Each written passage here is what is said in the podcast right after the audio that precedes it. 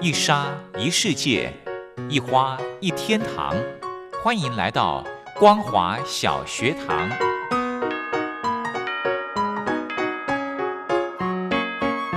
让我们一起学习，一起分享光华小学堂。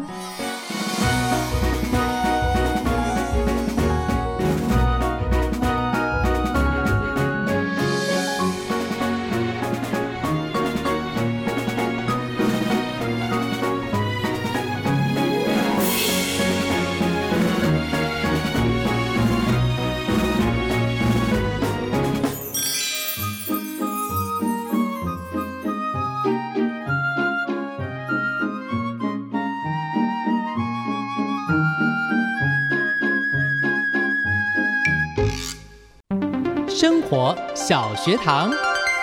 Hello，听众朋友，大家好，欢迎收听光华小学堂，我是黄轩。今天呢，礼拜二的时间为您进行的生活小学堂，很荣幸的，我们透过电话访问的方式呢，邀请到财团法人中华民国消费者文教基金会的副董事长吴荣达吴律师来跟听众朋友谈。七月份上路的一个叫做“实价登录二点零”，诶，这个是什么呢？我们先来欢迎吴律师，您好。哎，主持人好，各位听众大家好。嗯，对，我想请教哦，实价登录是什么啊？又是二点零，又是什么呢？呃，实价登录就是说，一般讲的是成屋的部分了哈、哦，那现在已经连预售屋呢也把它包括在里面了哈、哦是那在之前呢，在这个七月一号之前呢，那我们本来有一个实价登录的一点零，就是说有一个我们只要一个买卖的一个成交的话了哈、嗯那当初呢是针对这个成屋的部分，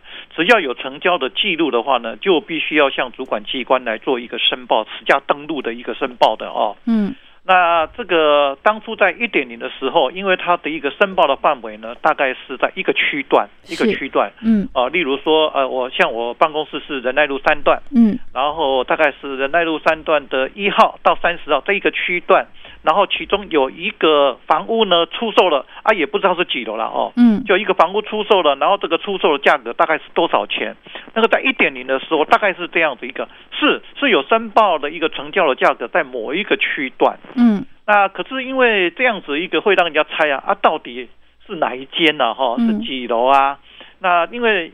呃，你靠马路靠边跟在中间，那价格是完全不一样的哈、是所是，以这个很难去确定说，只能够说一个区段里面大概呃交易的价均格价大概是嗯多少钱。嗯但是很难去确定说哪一个门牌号码的建筑物啊，嗯啊、它出售的时候到底成交是多少钱呢、啊？哦，是那还是有让这一个呃，我们消费者呢，呃，会有这个价格上的一个不混淆的状况了哦，不嗯哼明确的状况。嗯哼所以这一次呢，在新公布的这一个呃十家登录二点里面呢，就把它这一个部分把它更特定了哦。那特定到呢是。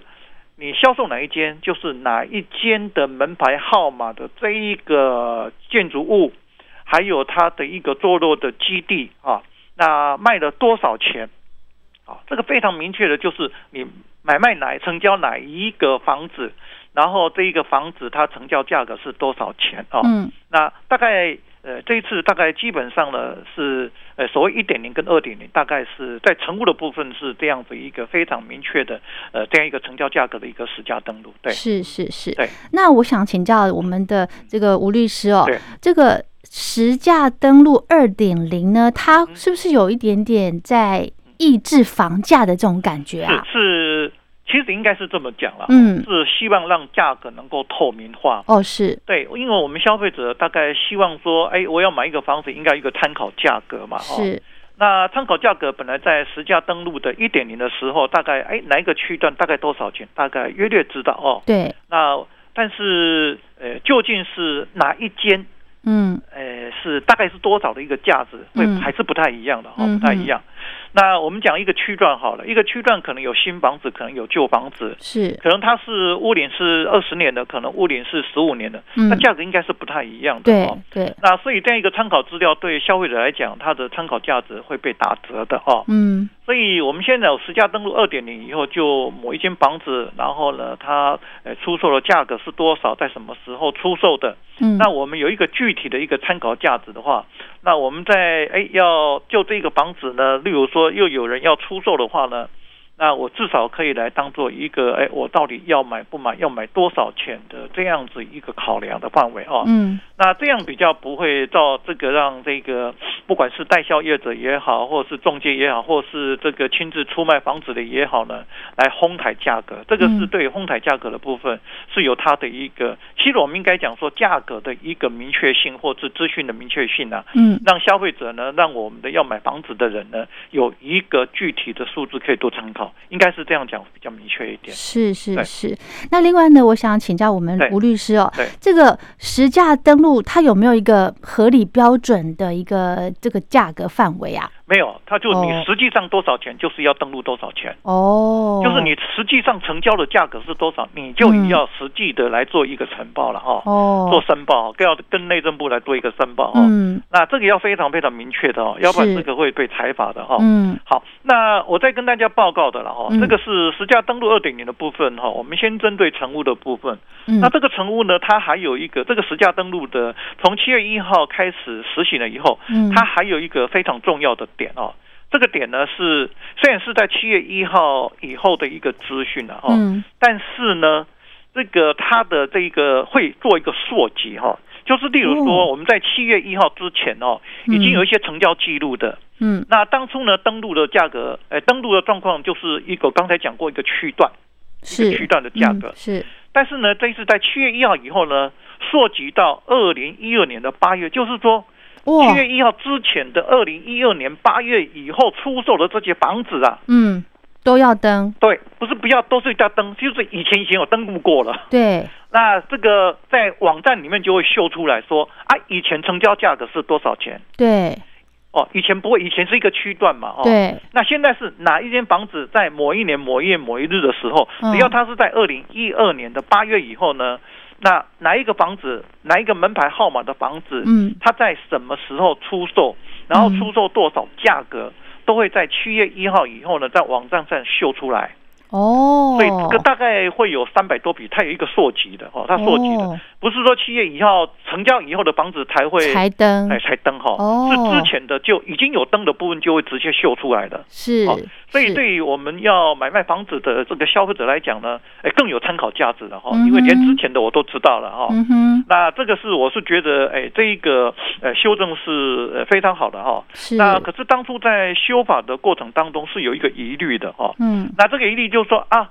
这个例如说我们讲说七月五号好了，嗯那像我是仁爱路三段九号四楼嗯啊，这个房子呢，在七月五号的时候呢，哎有出售，嗯，然后例如说出售多少钱？嗯那当初在担心的说啊。那是不是会让这个不法分子知道说啊，这个仁爱路三段九号四楼这个房子呢，嗯哎，最近刚出售哦，那这个嗯屋主应该有钱哦，哦哦，那我是不是如果要对他做一些犯罪的一个手法啊？这个人最肥的，例如说这样子。哦有可能哦，当初呢，在立法的时候，对对事实上对在立法院是也是呢，呃，双方之间呢争论非常非常多的，就是这一点上哈、哦，嗯争论非常多了，因为担心有这样子一个状况嘛、是哦是是那最后考量的结果是说，因为我们现在的有关呃地政机关的一个土地或建筑成本啊，嗯那事实上它是遮盖这个各自的，哦它遮盖对各一自一的定哦要一定要对，嗯那这在搁置的情况之下，即使你知道说这个房子有人出卖了，嗯但是你也不见得知道说是谁呀、是啊然后是你要找得到他人也不太容易呀、是哦，那所以这方面疑虑，最后是在呃立法院里面呢，就还是呢把这个呃坚持说，还是用二点零的方式，把哪一个嗯房子出售的价格，还是做一个实际的一个登载、嗯啊，这个是呃有关成物的部分哦，有关成物的部分是是，那我想再请教我们吴律师哦对，这个刚刚讲到了登录的，它是没有一个合理的标准价，对不对？那也不要，也就是说有有很大的溢价空间喽。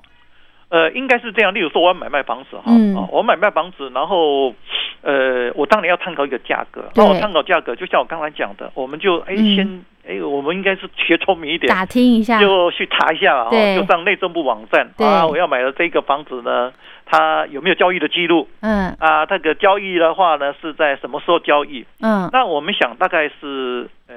越近的交易呢，越近的交易价格，当然它的一个参考价值更高了。嗯，哦因为你如果这一个呃太久之前的交易价格啊，已经例如说过个两三年，尤其是这一两年又这个房屋的价格又上涨了，那嗯之前的价格可能就不会那么准确的哦。是，那这个可能是呃在议说议价呢，就是说我们有一个参考价值以后呢，嗯大概比较不会受到例如说中介公司啦啊，或者是要出卖房子的人呢。嗯，啊，抬高价格知道，哎哇，这个价格你卖的太贵啦、人家哦，隔壁啦，或者是之前呢，呃，才一两年前呢，才卖多少钱而已嗯嗯啊，啊，你这个价格不，这个这样子算起来应该是不合理呀、嗯那我只愿出多少跟你买而已啊，嗯，啊比较不会被，呃，当做待宰的羔羊被人家待宰一样，哦因为我有一个实际上的价格可以当参考嘛，哦。是，嗯那这个呃要呃，我要用多少钱的价格？我有一个参考价格，我有一个底啊。嗯，那超过这个底线我就不买了啊，我就觉得不合理，我就不要买了。对，大概应该是，诶、最主要的实价登录最主要的目的是在这里了。哦对，那我刚刚听到这个吴律师提到说，这个从二零一二年，因为这个实价登录可以会追溯嘛，对不对对？对对，从二零一二年八八月一月直到现在，大概距离现在有九年多的对时间。那比方说，二零一二年那个时候的房价对是这个价格对，那我们可以用这个 当年的价格来跟这个中介来议价嘛？当然不可能了哦哈，因为对就嘛九年前的价格跟现在的价格 嗯是完全不能比。倒哦是，应该那为是什么这要样讲追说溯比如呢说？嗯，呃，这一段时间呢，我要买的这个房子没有参考价格，没有参考的一个，呃，金额或者是太早太早的一个交易资讯了。哦那，我参考隔壁的嘛。如果说同样屋龄的话，因为我们讲一栋大楼大概，呃，附近的话大概呃左啊右啊，大概嗯差价、应该价格差不了太多了哦是，价格差不了太多。嗯所，以我可以，哎，我这一间如果没有成，呃，如果是成交的这个时间点太久了哦，嗯，那我就参考说，哎，我的隔壁啊，或是在隔隔壁啊，嗯，同一栋建筑物、同大楼了哈、嗯同一嗯栋大楼不一嗯定要是同这一间。嗯我哼可能是隔壁啊，例如说我这边是九号啊，嗯我参考十一号的、啊参考十三号的啊，嗯，可以可以去参考这些价格了，因为这个嗯哼每一间价格都可以秀出来了，哦，对，然后找越近的越好，是，对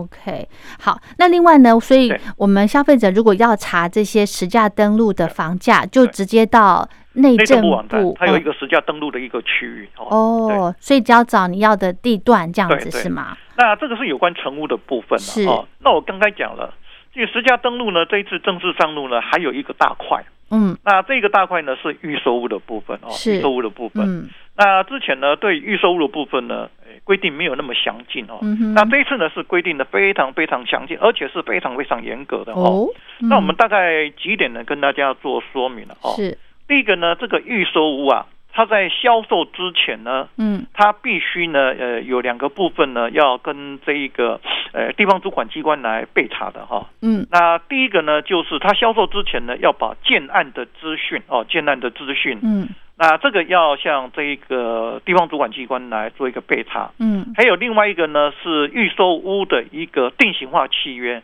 嗯那这两个部分呢，在销售之前呢，就要报请主管机关来做一个备查哦。嗯那这个是很重要的了哦，因为这一个大概就是说你呃要修建这个要卖的这一个建案。嗯那你大概是什么时候要开始卖呀、嗯啊？哼卖的地点大概是什么地方啊？嗯哼啊，这个事先就要跟这一个呃主管机关呢来做一个呃申报了哦。嗯哼那还有一个更重要的是有关于定型化契约哦。是那这个定型化契约呢，是就是说你要卖预售，那你以后要跟这个买受人呢要签订的这个契约，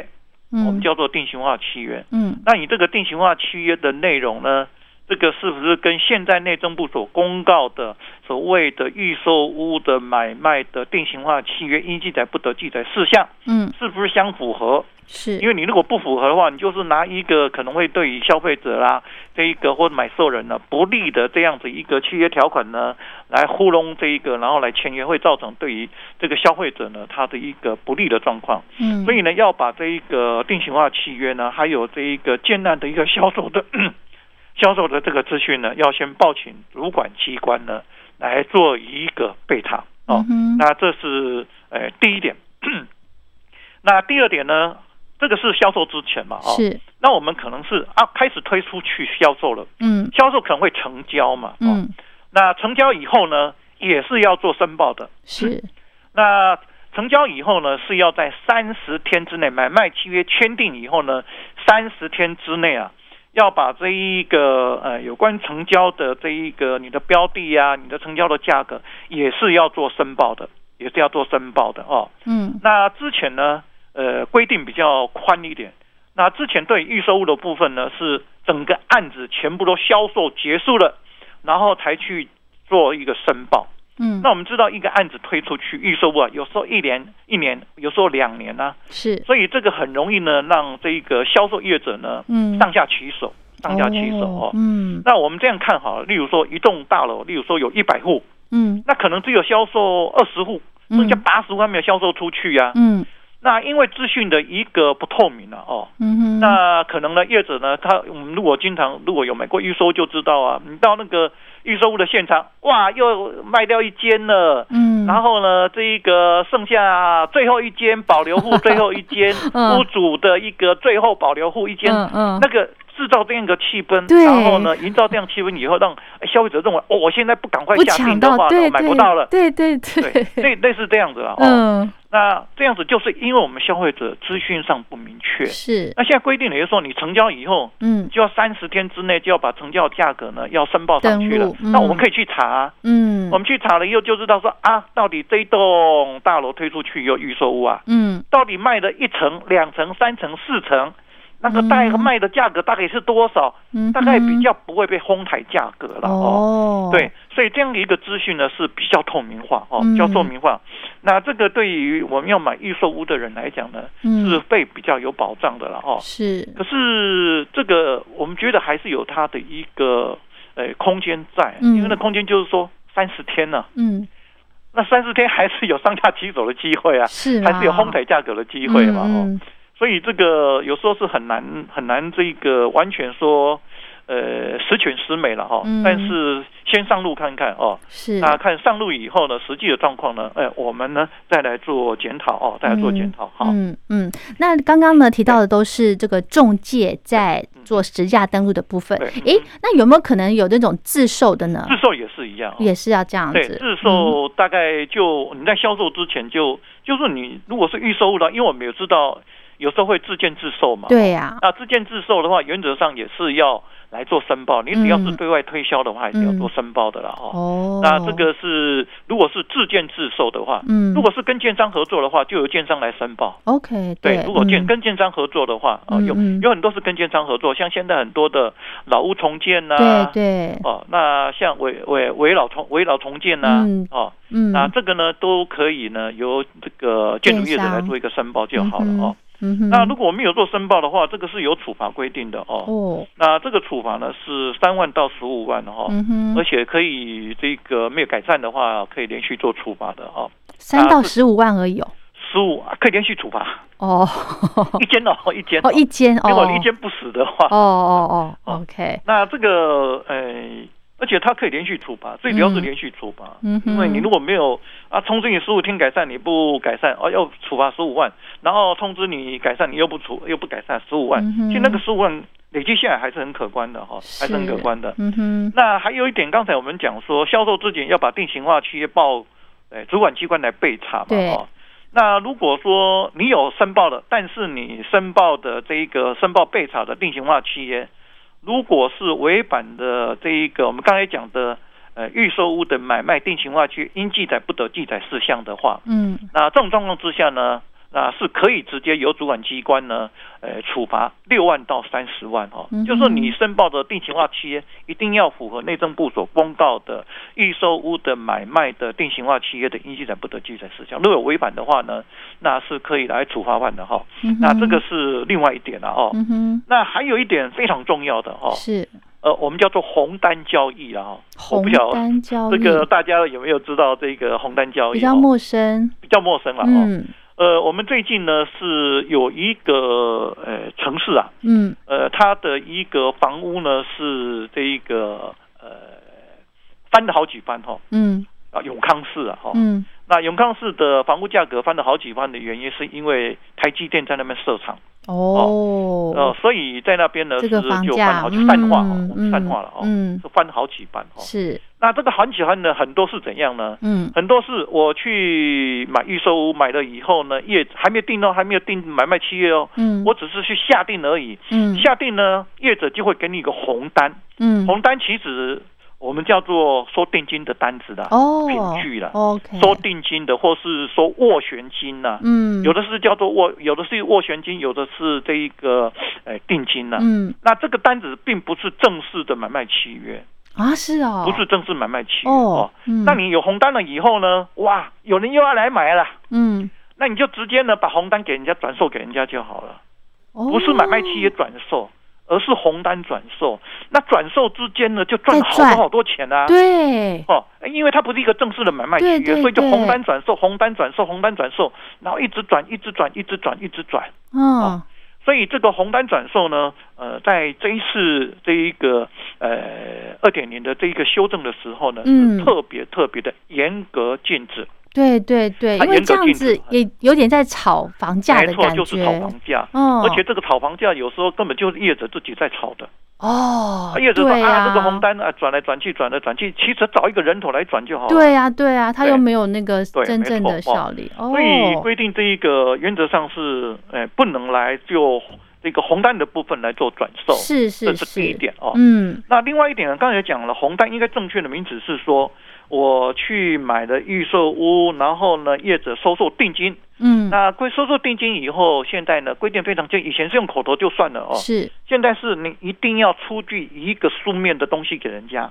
嗯、来证明说我已经订了这一个房子了哦。是是，那这个要书签名那种嘛，对不对？对对对嗯那这个书面的这一个呃收据啊，或是嗯预约单呢，要明确的记载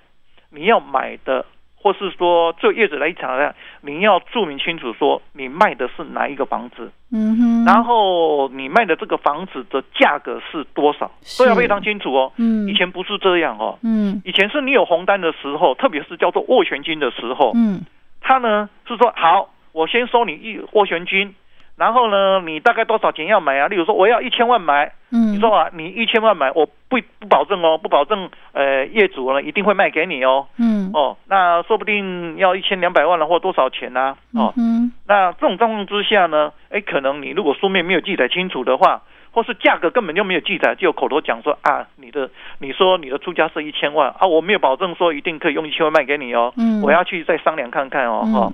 啊，那这种状况之下就没有不会在红单子里面标示明确的价格，是那这样子呢会让这一个业者呢他有上下其手的机会。嗯哦，他说啊，你来定了啊！如果有很多人来定的话，价格好啊，会我找那个高价格最高的嘛，嗯反正我顶多对就退你定金而已，或对选金而已啊。嗯嗯啊，可是我这个看那么多人哇出价，那我出价我卖给最高的嘛，说不定我卖到一千五百万都不一定啊。嗯，就赚的更多，可以赚那个差价哦。是所以这一次非常明确的，就是说这个红单的部分呢，是规定一定要确立它的价格跟标的了哦。嗯哼那而且呢，不能保留出售签约权利或其他不利于买受人的事项，就是说你在单子不能讲说啊，你给我定金呢。诶，是不是能够成交？用多少钱成交？我保留我呢跟你这一个最后的决定权，嗯不能这样子记载了哈、哦以前都是这样记载的。嗯哼哦，是那这样会让这个业者呢有他一个投机的一个机会了哈、嗯哼那这个规定是非常好的哈、哦，我嗯觉得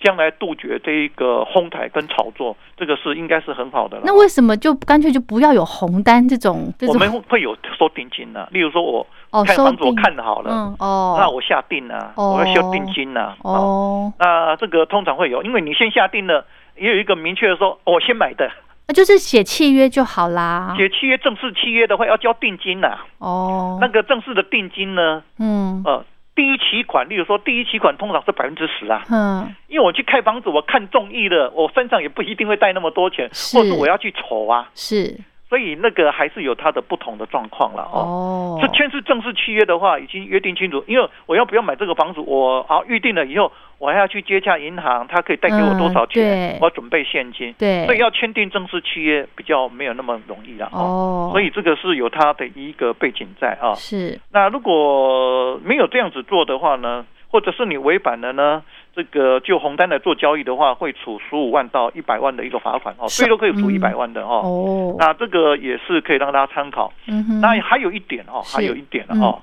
那还有一点就是规定说，地方主管机关呢，那为了要查明呢这一个，诶，刚才我们讲的那些申报或是被查的这些事项啊，嗯那规定说，诶，这个主管机关以前是没有这个权利哈、哦，现在有这种权利，地方主管机关可以向交易的当事人嗯，去查阅有关的文件或是提供说明，哦因为你跟我申报说你的成交价格，例如说一千万，嗯我怎么知道说你是不是哄抬的是假的价格？是哦，那或者是说你为了逃漏税，把本来成交的一千万你讲成八百万，例如啦哦，嗯假设嗯是这样嗯嗯，有可能高也有可能低嘛是哦。嗯那所以特别是高的部分啊，嗯哼，所以地方政府呢，哎，感觉到哎，这个怪怪的哦，这个交易价格怎么会是那么离谱？嗯哼那他可以呢去来查阅相关的文件，或是来这个叫这个成交的当事人呢来做一个说明的哈。嗯哼那这样子呢是可以把这个不实申报的部分可以来做一个查核哦。嗯哼那这一点上呢是呃，我觉得也是算一个蛮进步的一个做法哦。是那甚至规定说财政部、内政部了哦，嗯他有必要的时候呢，可以来向税监机关嗯或者是哦向金融机构来嗯查阅有关文件。例如说，你这个嗯买卖的房子，如果说是这一个贷款的，那是不是嗯哼真的有用贷款来买房子啊？啊，如果没有的话，那表示假的啊。嗯哼那例如说，你说你们之间有一个成交一千万，那怎么成交法啊？嗯哼是银行转账呢，还是收受支票啦，还是怎么样啊？是总有一个资金往来的过程嘛，哦。嗯那有必要的时候，觉得哎，这个价格好像是这个太离谱了，嗯那是可以来就这个部分呢，向税监机关或者是向金融机构呢来查阅有关的一个文件了、哦。嗯哼那这个当然要非常非常小心哦。是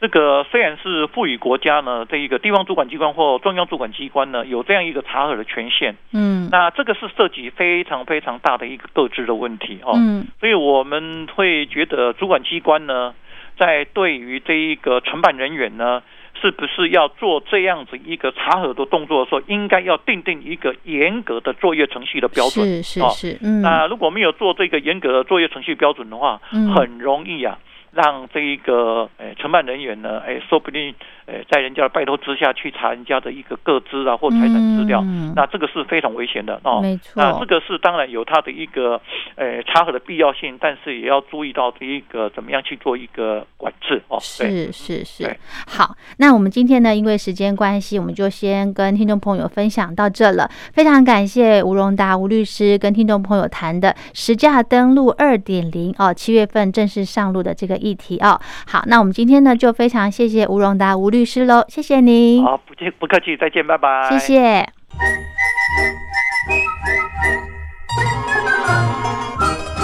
吹口哨在西方是引起公众注意的一种方式，可以让大家觉察到不容易被发现的问题，所以将举发弊端的人称为吹哨者。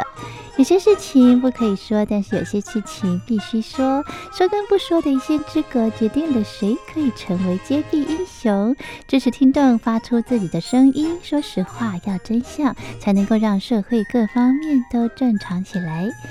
请听众安心接币，勇敢吹哨就可以参加抽奖。来信请您寄到台北北门邮局一七零零号信箱，或者是用电子邮件寄到 lily 三二九小老鼠 ms 四五点 hinet 点 net，并将姓名、年龄、职业、地址、邮编、联络电话、电子信箱资料填写完整，就可以参加活动。哨声响起的活动到八月三十一号。请听众勇敢地发出自己的声音，安心接币，勇敢吹哨，就可以参加抽奖。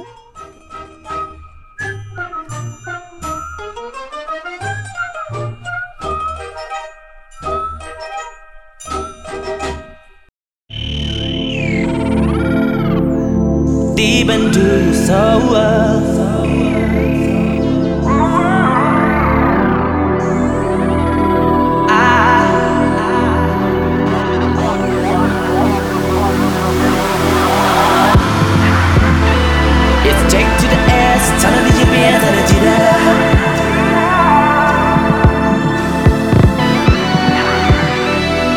つな